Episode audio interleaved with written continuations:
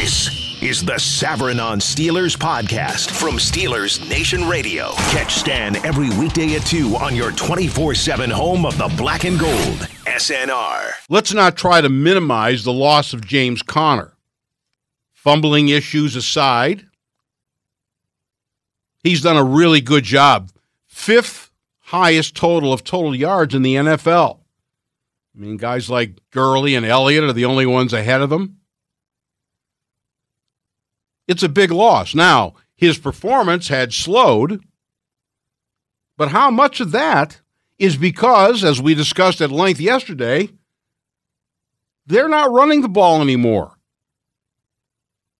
If you look at the amount of runs they've had in the last three games, two losses and one that very well could have been and maybe should have been, they're not running the ball. And you can make the argument, well, they scored 30 points against the Chargers, but I would also suggest who's to say they wouldn't have scored more? Or how about scoring the same amount, but helping to keep that leaky defense off the field? Now, I'm not one of those who believes that, you know, slow yourself down. No, you score when you can score. You go ahead and score. I don't care if it takes one play in eight seconds or 10 plays in eight minutes. And indeed, they did do that to begin the second half until the penalty on Ramon Foster killed the drive. But the imbalance, even in today's day and age, I think is overwhelmingly lopsided in the wrong direction.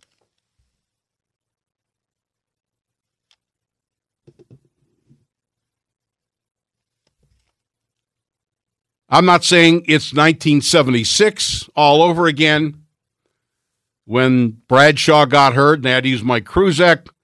I'm not suggesting we're in the mid 2000s where you gave the ball to Jerome Bettis or Willie Parker, but I am suggesting more of a balance, and they don't have any right now. That's a different subject.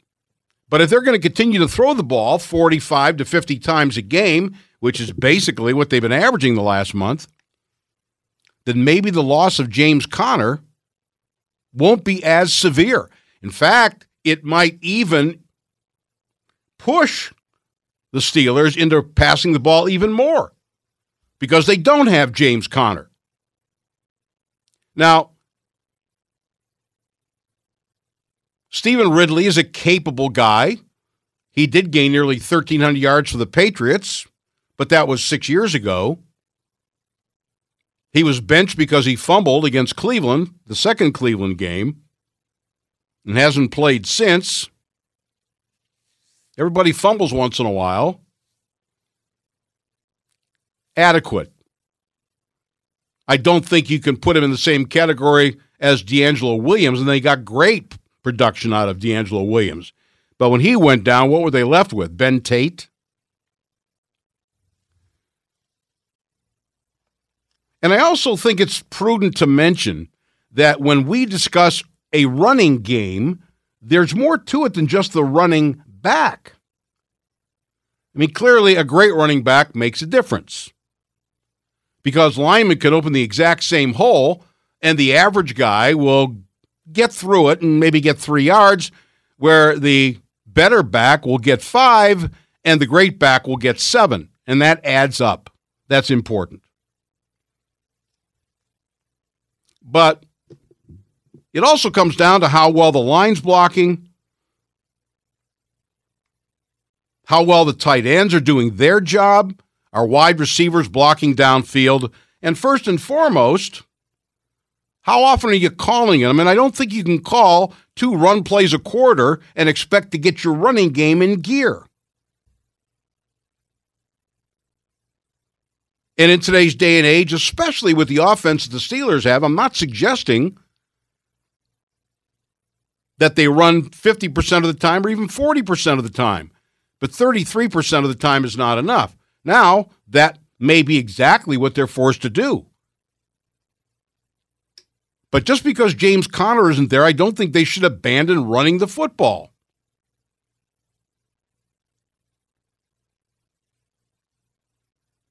If the primary mode of offensive movement is going to be the pass game, you don't want to be in a position where they drop everybody and their uncle, you know, two guys stay on the line and nine are back in pass coverage. There's got to be some kind of a threat.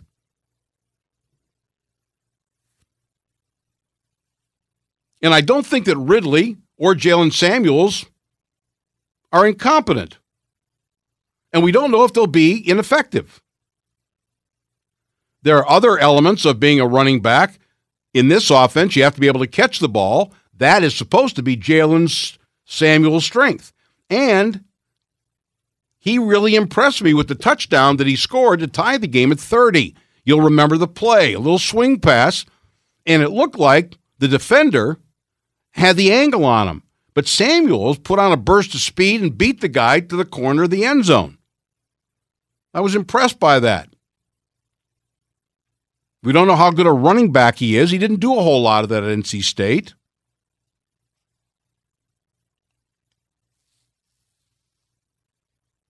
But maybe the fact that Conner's not there any longer, they will pass more. I still don't think they should give up on the running game. Now, they've got running backs who fumble and that sort of thing. You minimize it. It also makes me wonder if part of the, and they don't give this answer, but if part of the rationale for not running the ball more when game circumstances dictated they certainly could and should. If they weren't concerned once the bell deadline passed with giving Conner fewer touches to prevent injury. If that was the case, if that is the case, I think that's stupid. Because James Conner didn't come off the field, whether he carried the ball or not. He's still in there blocking rushing linebackers and pass protection. He's still catching the ball. Running the football for running back is not the only way you can get injured. And if I'm not mistaken, Conner was injured this time after catching a pass. It bothers me they abandoned the run because with the exception of the Jacksonville game where they only ran 11 times all game. And Jacksonville did stuff him in the first half. I shouldn't say him, the entire running game. Jacksonville overpowered that offensive line. He's been averaging four yards per carry. Sunday night, 15 carries, 60 yards. It's not world beating, but it's not bad. Give me four yards per carry as a team, and I'll beat you.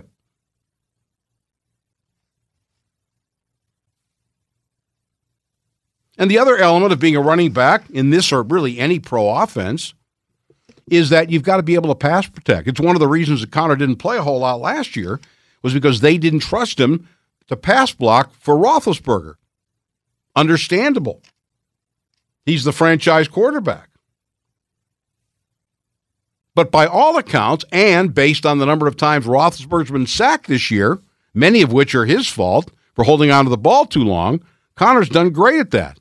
So that's another element of the game that we don't know about Jaylen Samuels. We don't know about Stevan Ridley. I don't know how much he was asked to do that in New England. My guess is is that like most featured running backs in college, Samuels hasn't done a whole lot of that either. And he hasn't played often enough to determine whether or not he's capable of that. My best guess is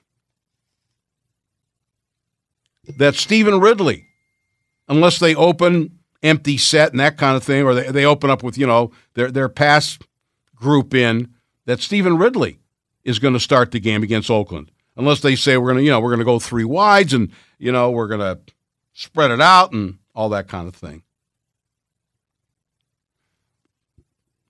I don't think Stevan Ridley is going to make anybody forget about Tony Dorsett, but I also don't think that he is incompetent.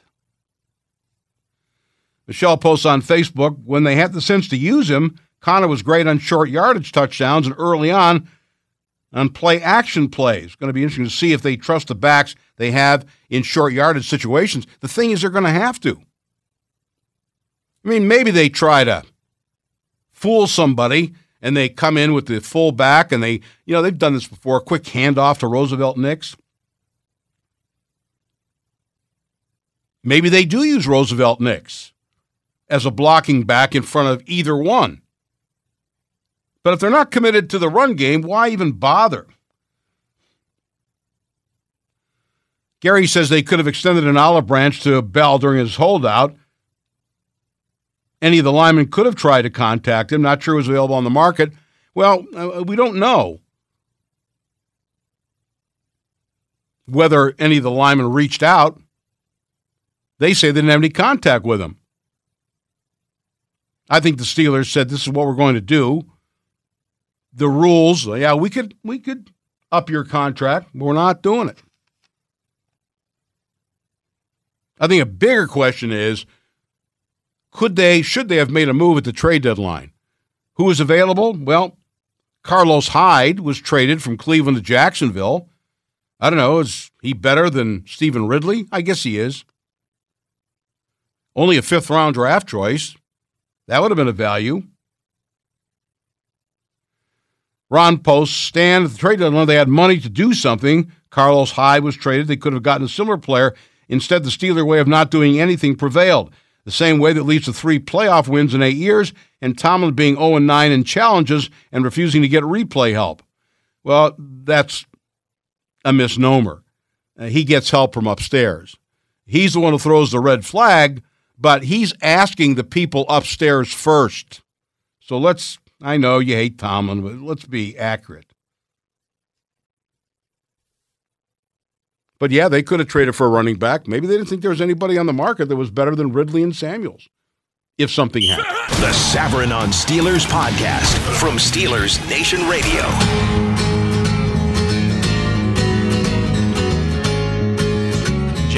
The coach in Washington, trying to explain the decision to opt for Josh Johnson, who hasn't thrown a regular season pass in the NFL since 2011, over Colin Kaepernick as the next option behind Mark Sanchez. Because, look, the way things are going for Washington, Sanchez is going to get injured at some point between now and the end of the season.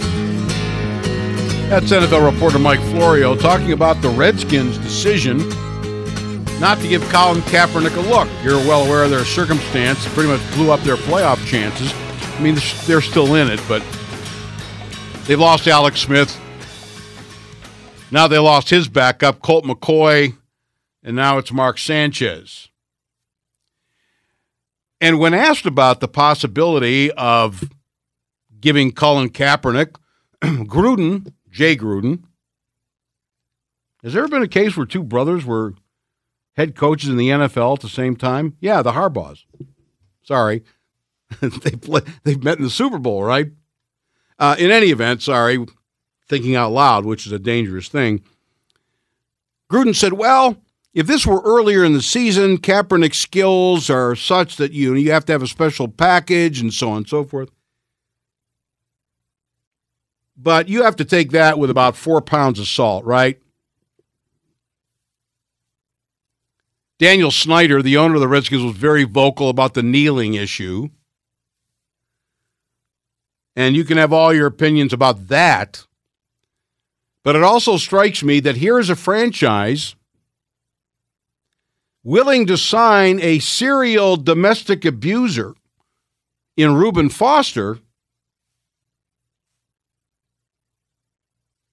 even though the league's not allowing him to play, but the Redskins were more than happy to claim him off waivers when the 49ers cut him for that reason. No problem there. But a guy who didn't kneel for the national anthem to protest social injustice can't have him. Welcome, all you domestic abusers. Can Kareem Hunt be very far behind? Hey, if you don't think Colin Kaepernick's a good quarterback, fine. That's your decision. But please,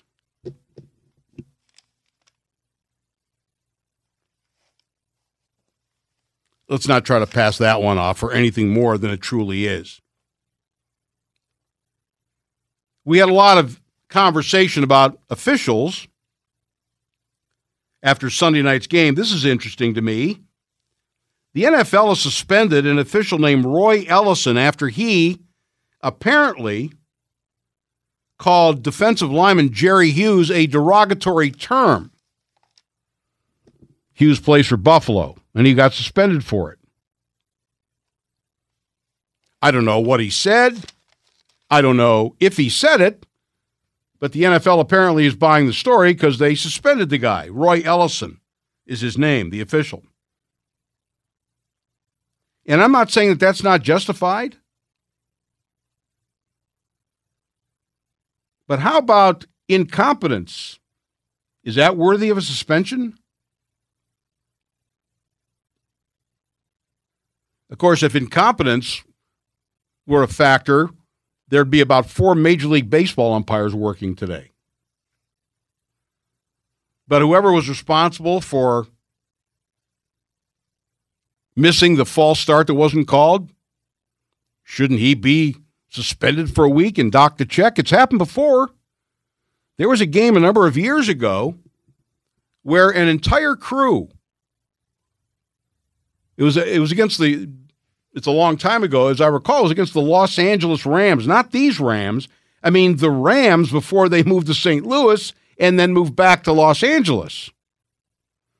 And they gave the Rams, as I recall, or whoever the Rams were playing, an extra down. They lost track of the downs and were suspended for a week.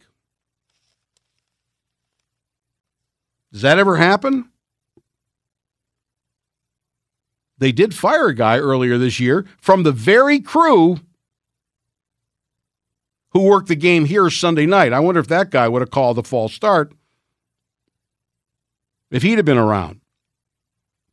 As we continue through bizarro NFL world, this was killer to me. San Francisco 49ers long snapper Kyle Nelson was suspended 10 weeks for violating the substance abuse policy, meaning he was getting steroid injections or taking steroids. And that's in accordance with the CBA. But what I have to wonder about is why does a long snapper feel the need to take steroids? That that's what the long snapper. I don't know if he's a backup guard or center or what. Uh, is that what we've come to? The long snapper has to take steroids or feels the need to take steroids? Boy. The Savran on Steelers podcast from Steelers Nation Radio.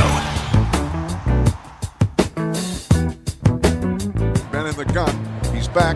Little dump off. Running for the goal line and diving into the end zone is Jaylen Samuels, the rookie from NC State. His very first touchdown in a black and gold uniform. Sometimes the journey itself provides opportunity, and that opportunity provides, you know, times for guys to show and prove. And he's done that, and um, and so he's getting increasing opportunities because of it. That was ongoing in recent weeks, even prior to James's injury. So obviously, sometimes injury is a component of it. Mike Tomlin talking about Jaylen Samuels, who will uh, play a significant role from this point forward until James Conner's return. We're joined now by Gerry Dulac of the Pittsburgh Post Gazette and a member of our Steelers Radio Network crew. Jerry's brought to us each week by Gorman's Pub in Brentwood, $2 Bud Light aluminum pints every Sunday. How you doing, Jer? Well, Stan, I am fine, and because I'm talking with you and because of uh, your relationship with him as well, I just want to pass along uh, not only my sadness uh, over the passing of Sam Nover, but uh, my sympathies to his family. Uh, you've known him for a long time, as did I. You were even closer to him than I was, and uh, he was a dinner companion and a golfing friend, and I admired Sam a great deal, and he's certainly going to be missed. Uh, way too young and, and very sad, very sad. Yeah, at the end of the show, I'm going to say goodbye to him, and and um, uh, I'm just devastated, really.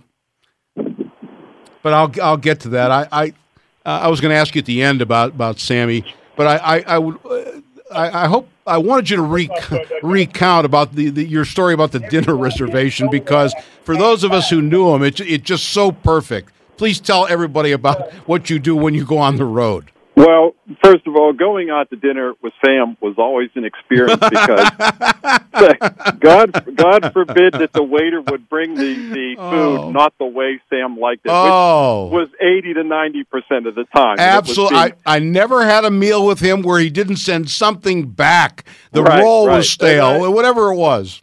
I mean, Stan, we were in Bern's Steakhouse, uh, Bern's Steakhouse in Tampa. Tampa. it, yeah, it was one of the most famous steakhouses in America, and and Sam took us there, and he wanted to show off the place, and they bring the steak, and and you know after he cuts it, the James James he calls him over, and he goes, "Eh, "My steak," he said, "it has veins," and and there we are in Bern's Steakhouse, and and these people are like looking at his steak, and I'm thinking, "Oh my God, he's telling the guy the steak has veins," but uh, you know, eh, since he retired in 2001, uh, I always make our dinner reservations on the road for our small little group, which usually at the time included Steigerwald, John Steigerwald, uh, Michael Chalik, and over the years, uh, last however many years, has included uh, Richie Walsh, and during the preseason, maybe Bob Pompeani, or my other colleague Ed or Gene Collier, whoever the case may be. It was never, I never went for big dinner parties, but whatever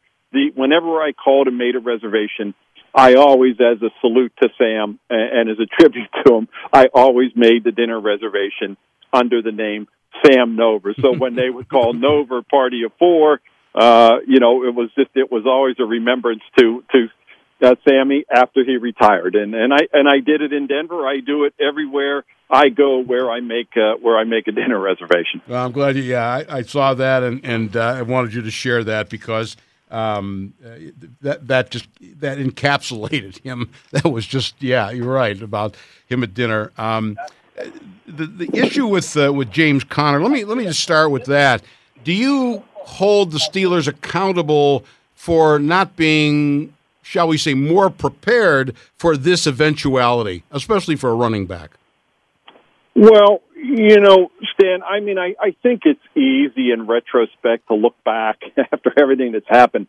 I don't think anybody, anybody predicted that Le'Veon Bell would walk away from fourteen and a half million dollars. And even after the, the amount lessened, I don't think anybody thought he would walk away from six or eight million dollars, least of all the Steelers. They never anticipated that. They anticipated him coming on Labor Day. They thought it would be the same situation as last year. Who would have ever forecast that he would have walked away from fourteen and a half million dollars? Absolutely nobody. And, and so to sit there and hold them accountable now for not not being prepared, I, I think really to a degree um, it, it isn't fair because I don't think anybody anticipated this scenario. Now, as it became as as it, it dragged on, maybe something else should have been done. But you know, I, I don't want to say Mike Tomlin, you know, using Mike Tomlinism here and say you can't live in your fears. What happens if James James Conner gets hurt? Um, I, I, you could probably do that at, at, at every position. And and are- they are they set uh, with their backups? Uh, no, I don't really think so. Would have it been great if their depth chart read James Conner and Le'Veon Bell heading to this point of the season and into the postseason? Absolutely. But I, I, I just think it's it's easy to sit back and say, well, they should have done this after this occurs.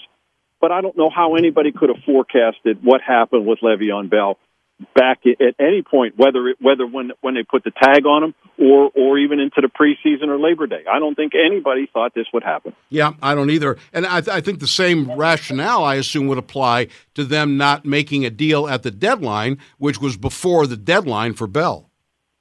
Yeah, I I, I agree, Stan. And, and and they, you know, there were three instances: Labor Day, um, uh, the uh, during the bye week, and when the deadline approached, that they anticipated him coming in. You know, there's a little. You know, I know some people want to want to split hairs, and it might become semantics after the word, ex, you know, based on the words expected and anticipated. But when you know, Art Rooney was was was quoted as saying he expected Bell. No, he said we anticipate him, but that's the same thing he told me on Labor Day. They anticipated him based on, you know, their good faith with with uh, you know putting that tag on them, and and he didn't uphold his end of the bargain. And um, again, they just uh, you know to sit there and hold them accountable and say they should have anticipated this. No, I don't think so. All right. Uh, with that in mind, clearly the loss of James Conner is a blow. There's no question about that. No one's trying to minimize the effect that his loss for however long uh, will have on the team. However, uh, I was wondering your thoughts on this. Given how little they've run the ball in the last three, four games, does that minimize the impact because they weren't given the ball to him?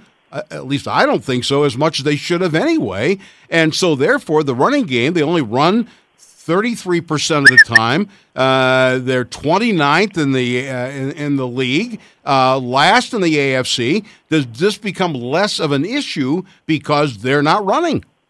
Yeah, I think, uh, Stan, if this is the uh, L.A. Rams with Todd Gurley, uh, their offense revolves around Todd Gurley. If it's the Dallas Cowboys with Ezekiel Elliott, uh, um, then it has a bigger impact because their offense revolves around Ezekiel Elliott. And while you might say, oh, well, those guys are exceptions, well, you know what? They were the only two running backs in the league with more yards and more 100 yard games than James Conner. So it isn't as though James Conner didn't have an impact on this team.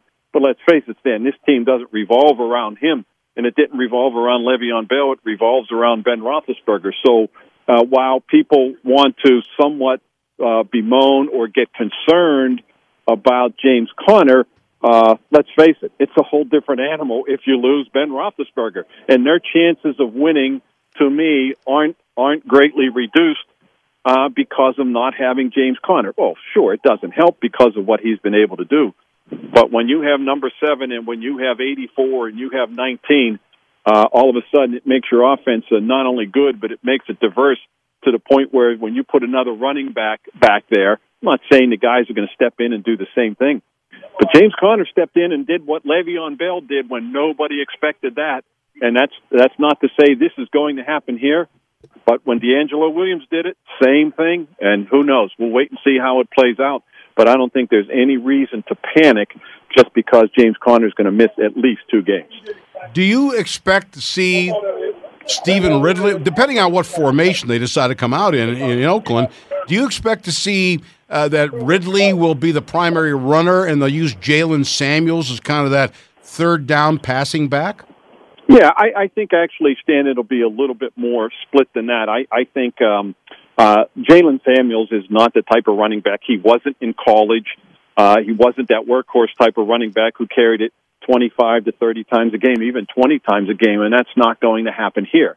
But if he shows he's effective running the ball, they'll push him to the limit as much as they can. But I think I think you will see them uh, rotate the two guys, um, and and it, I think you'll probably see him start with Stevan Ridley, and you know, depending on the package. But I, I, I think just basically speaking, I think the majority at the beginning will be will be Stevan Ridley, and and just kind of mixing those guys in. We'll see what they do uh, with Trey Edmunds. You know, uh, Stephon Tuitt last night on his show was talking about Trey Edmunds, and he said he was it, just in practice. He said he's been very impressed with how hard this guy runs, and he was telling us off the air too. So it wasn't like he was just saying it on the air for public consumption.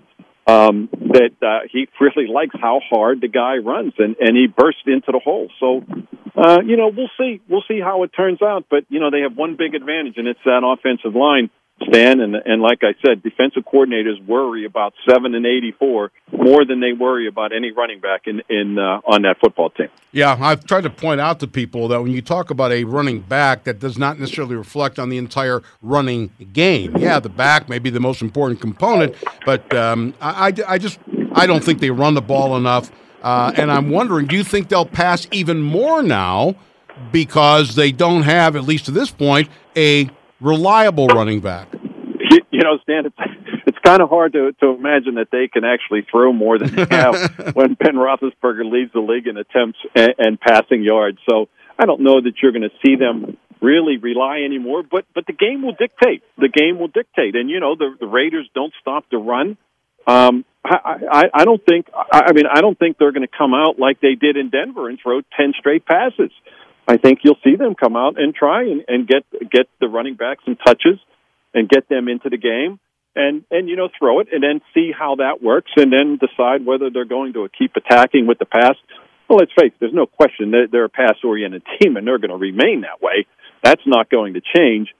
But um, I, I I think the the game will dictate how they decide uh, uh, you know, to use their backs, how many touches they want to give them. You know, Jerry, in general, I believe you score whenever you possibly can. And if it's one play for eight seconds or eight plays for eight minutes, uh, you need a touchdown. But when, right, I agree. But when you see that defense, all they get one stop, one stop in the fourth quarter, they win that game. Do the Steelers have to consider we need to protect this outfit a little bit? You know, Stan, I think that I think the defense has taken a little bit of a bash here. Look, I'm with you. One stop, and you know, you've heard me say before that you don't have to be a shutdown defense in this league the way it's played anymore, the way the game is played. All you have to do is come up with timely stops, as they did. They did it four times in Jacksonville. They only had to do it one time, uh, uh, you know, against the Chargers. But I think people are forgetting who they're dealing with here, and they're dealing with Philip Rivers, you know, and and you know last night again, Stephon Tuitt brought this up, and, and as soon as he brought it up, I remember this when the Broncos beat the Steelers in the playoff game a couple years ago with uh, Peyton Manning. Uh, I remember after the game, the guy saying, and and Peyton somewhat acknowledging that he figured out what they were doing. He's Peyton Manning, just like Tom Brady figures out what they're doing. Philip Rivers has been around for 15 years. He will be a Hall of Fame quarterback he figured out what they were doing, and it was Philip Rivers, and he and he manipulated that and and took advantage of that. So, um, you know, Stan, Joe Haden, if he doesn't come up with a pick, he breaks up that pass. Uh, and and the the punt return for touchdown isn't the defense's fault. I'm not trying to make excuses for him, but they shut him down in the first half to two yards rushing. And if you look at it statistically, you say 85 yards rushing. That's not going to kill anybody. The 46 yard touchdown pass was the longest pass they've given up since uh, week three. They've been they've been better than people than people think they are, and um, I, I'm not defending them and saying they're terrific, but but the need to bash the defense, I, I don't think is really necessary to the point that I think people think it's a big concern.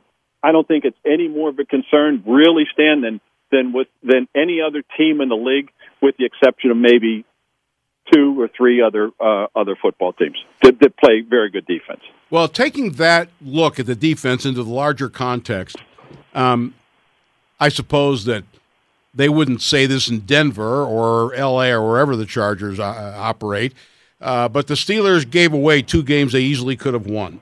Uh, and you look at their prospects. What do you think their prospects are realistically? Can they rebound from this? Um, I, I, mean, are they looking at you know even winning the division? Uh, uh, and, and, what about beyond that now? Well, as to the division, stand, the Ravens are in the same situation as the Steelers. They play at Kansas, maybe worse. They play at Kansas City and they play the Chargers in their last four games. They have the Browns and the Buccaneers uh, at home. So, you know, schedule wise, they're looking at maybe two and two. If the Steelers go two and two, they win the division. So I think it's still very reasonable, very plausible to expect them to to win the division. And if they don't, then they're not a good football team, Stan. I mean, it's it's as simple as that. Um, when I look at the last three games, Stan, Jacksonville, Denver, and San Diego, they could have won all three. They could have lost all three. Every one of those games came down to the last play of the game. They could be nine two nine two and one and and the entire league and, and every commentator in the country saying, "Look out for this team. They're dangerous. They might be the best team in the AFC, or they could be six five and one." And people were wondering if they're good enough to make the playoffs. That's where they are. They can they can beat anybody, and I don't want to say they can lose to anybody, but but that's how that's how close it is to being nine two and one and being a dominant football team. So that's that's the way I look at them. I don't look at them a whole lot different than I did three weeks ago. I still think they're a team that that uh, when they play well, uh, they can they can beat anybody, and we've seen that. We saw that the other night. They dominated that Kansas City team. They were, uh, excuse me, Chargers team. They were a a holding call by Ramon Foster away from the play from making that game thirty to seven. Yep. In the, at the at the start of the third quarter, after James Conner ran twenty two yards to their 26. Mike Tomlin referenced that yesterday as being a key moment, and it was because now if it's 30 to seven, I think it's an entirely different ball game. So, uh, you know, we you know we saw them dominate the Broncos, go up and down the field on them, and then in Jacksonville we saw that remarkable transformation from one half to the second half. You saw what they did to Carolina. Now I know Carolina's lost four games in a row, but that Denver game could have easily become a Carolina game. You know, that could have easily been 40 to 17, 35 to 17, whatever the case may be. I know it wasn't, but my point is that's how close they are to being 9 2 and 1. And to me, they're they're the same football team. Uh, you know, with four games to go, we'll see which way they we'll see which way it decides to go. All right, Jer. Thank you very much. Thanks for uh, your remembrances of Sam Nover uh, and for your comments today. As always, really appreciate it. Take care, Jer. We'll talk to you again soon. Yes, Dan. I know what uh, I know. What happened with Sammy is very tough on you, and uh, I'll look forward to hearing your your remembrance. And uh, I know he was a good friend of yours, and I know it's it's tough for all of us, but I know it hits you very hard. And uh, you know, I'm I'm sorry about his his you know your loss of him, but we'll we'll all miss Sammy, and he was he was a he was a great professional and he was a friend to a lot of us. Absolutely, and uh, ultimately, when we think of him, we'll think of him very fondly, and that uh, absolutely that's all we can ever expect for for any of us. Thank you, Jer. All right, Stan. Take care. Gerry Dulac of the Post Gazette brought to us by Gorman's Pub in Brentwood, two dollar Bud Light aluminum pints every Sunday. The Savran on Steelers podcast from Steelers Nation Radio.